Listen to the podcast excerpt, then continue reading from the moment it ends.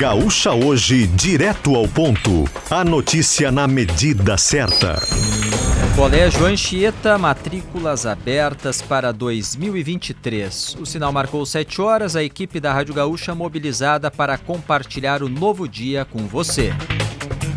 Incêndio atinge Ferro Velho na zona norte de Porto Alegre. Leandro Rodrigues. Incêndio que foi controlado por volta das seis e meia da manhã num prédio que funcionava como ferro velho, compra e venda de, de sucata, na rua Luiz Mandelli. Isso é bairro Rubem Berta, esquina com a rua Lamailson Porto. Ninguém ficou ferido, os bombeiros agora já estão recolhendo o equipamento porque já se extinguiu o combate às chamas. O prédio ficou mais afetado mesmo, consumido pelas chamas na parte do meio para frente do terreno. A parte dos fundos ainda se percebe que tem muito material que poderia ter sido consumido pelas chamas, sacos plásticos, inclusive latas, mas que permaneceu intocado.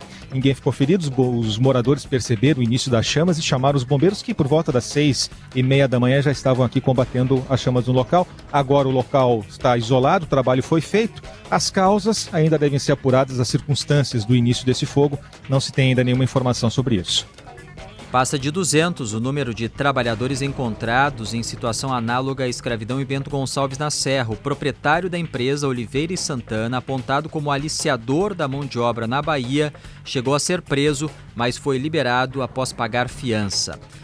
Homem é morto durante velório em Novo Hamburgo. Vamos ao Vale dos Sinos, Eduardo Paganella.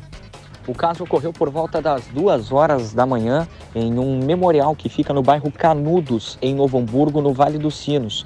Uma mulher de 29 anos estava sendo velada no local. Cerca de 40 pessoas acompanhavam o velório dela. Dois homens entraram na sala e mataram um homem de 43 anos. Foram mais de 20 tiros apenas contra a vítima. A motivação do crime ainda não foi esclarecida, mas tudo indica que se trate de um caso de execução. Câmeras de monitoramento flagraram parte da ação no Vale dos Sinos. A Polícia Civil já teve acesso a essas imagens e está investigando o caso. O nome da vítima não foi confirmado até o momento. O jovem que morreu após acidente com a ponte Pencil em Torres será sepultado hoje. Brian Grande, de 20 anos, era natural de Caxias do Sul e estava desaparecido desde que a ponte virou na madrugada de segunda-feira. O corpo dele foi encontrado no fim da madrugada de ontem. O acidente envolvendo a ponte é investigado pela polícia. Distribuidor de drogas de facção criminosa é preso com 45 quilos de maconha após denúncia de moradores em condomínio na zona leste de Porto Alegre. Cid Martins e ele foi detido dentro de um apartamento que alugava no bairro Partenon e os agentes da primeira delegacia do DENARC, que é o Departamento de Investigações do Narcotráfico, encontraram com ele a maconha, pinos de cocaína e duas balanças de precisão. Moradores acionaram a Polícia Civil depois que desconfiaram da rotina do novo morador, que estava apenas alguns meses no conjunto habitacional. O delegado Guilherme Dil diz que o distribuidor recebia cerca de 50 quilos da droga por semana do Paraguai e era responsável por repassar para outros traficantes da facção criminosa revenderem para toda a região metropolitana. O investigado tem os seguintes antecedentes criminais: seis roubos, dez furtos, dois tráficos de drogas e ainda um homicídio. Os moradores ligaram para o telefone 0800 518 518 do DENARC para denunciar o tráfico de drogas. 7 horas 4 minutos, sem oficialização ainda, o Ministério da Fazenda já sinaliza a volta dos impostos federais sobre a gasolina e o etanol em março. Com o fim da desoneração, a gasolina deverá aumentar em 68 centavos por litro nos postos. Cleo Kuhn, como fica o tempo nesta sexta-feira no Rio Grande do Sul? Com muita umidade e muita nebulosidade de ponta a ponta. O que a gente pode uh, ter de diferença de um canto para o outro é que na parte da fronteira oeste as nuvens são mais finas, então a chuva que houver por lá será menor, in, menos intensa, de menor quantidade que as outras áreas do estado. Agora tem bastante umidade do centro para o leste, do centro para o norte, do centro para a região da campanha e do sul do estado também. Então, essas nuvens mais espessas devem trazer chuvas mais volumosas. Mas teremos pancadas de chuva pela manhã, também durante o período da tarde. Talvez algumas aberturas, talvez algumas aberturas em que o sol possa aparecer para amanhã é que a gente tem uma situação melhor, ou seja, sol entre nuvens, há uma abertura maior durante o sábado, mas mantém ainda a previsão de algumas pancadas de chuva, sem muita intensidade também no sábado por aqui. Domingo, um pouquinho de chuva pela manhã na metade norte do estado. Domingo de tarde, o tempo fica bem mais seco aqui na região. Temperaturas não conseguem subir muito hoje, na faixa dos 27, 28 graus nas áreas mais quentes, mas amanhã, como tem uma quantidade maior de horas de sol, as temperaturas já voltam para 32, 33 graus no oeste e a tendência é de um período quente e abafado neste final de semana. No início da semana que vem tem muitas nuvens, um calor muito forte, mas pouquíssima chuva na, no início da semana, na primeira metade dela, mas na segunda metade da semana que vem volta a expectativa de mais pancadas de chuva aqui na região. Então a tendência é boa para quem está precisando de água, porque ela vai aparecer com um pouco mais de frequência nos próximos dias. No trânsito, Leandro Rodrigues. Esse atropelamento que eu falei mais cedo, Stout, que está em atendimento, é na BR-287 em Santiago, região metropolitana, só na minha cabeça mesmo. É um atropelamento a ciclista, ainda não se tem mais detalhes, segundo a Polícia Rodoviária Federal, então a gente alerta os motoristas nessa região da BR-287, junto ao município de Santiago. Agora, voltando para Porto Alegre, está bem apertada aquela descida da João de Oliveira Remião.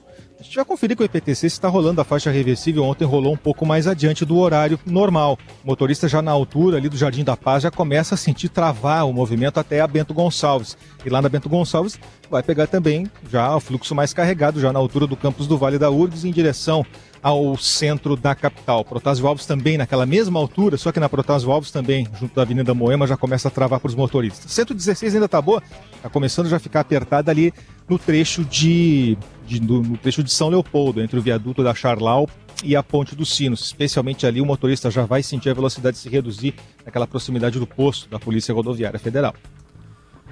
Dois apostadores gaúchos acertaram os 15 números da Loto Fácil no sorteio da noite passada. Apostadores de Roca Salles, no Vale do Taquari, e de Gravataí vão receber pouco mais de 200 mil reais cada. Invasão russa na Ucrânia completa um ano e a Assembleia Geral da ONU aprova nova resolução pedindo o fim da guerra. O Brasil votou a favor da resolução.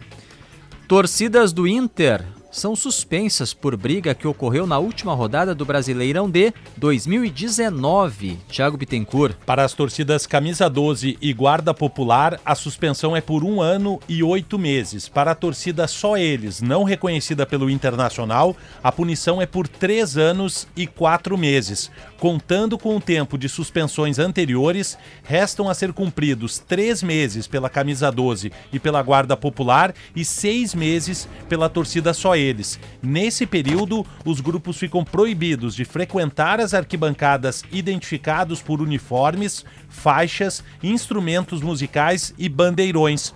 O impedimento vale aos integrantes associados. A multa é de mil reais se o descumprimento for causado por integrantes das torcidas e de cinco mil reais se motivado por ação ou omissão do clube.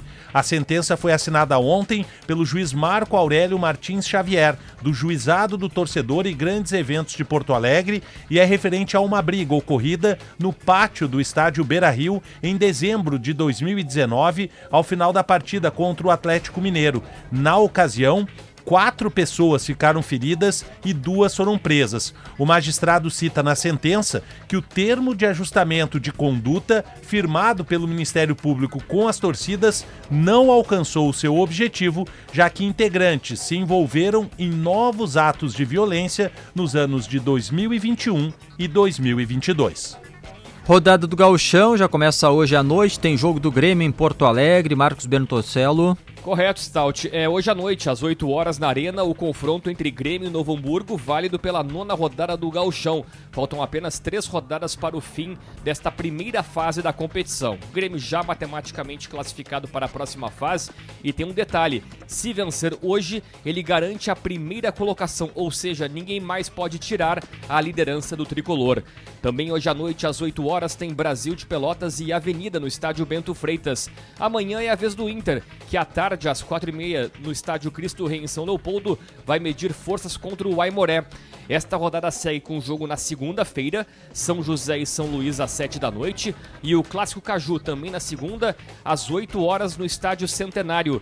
E a rodada só vai acabar na próxima terça-feira, no confronto entre Esportivo e Ipiranga, às 8 horas da noite.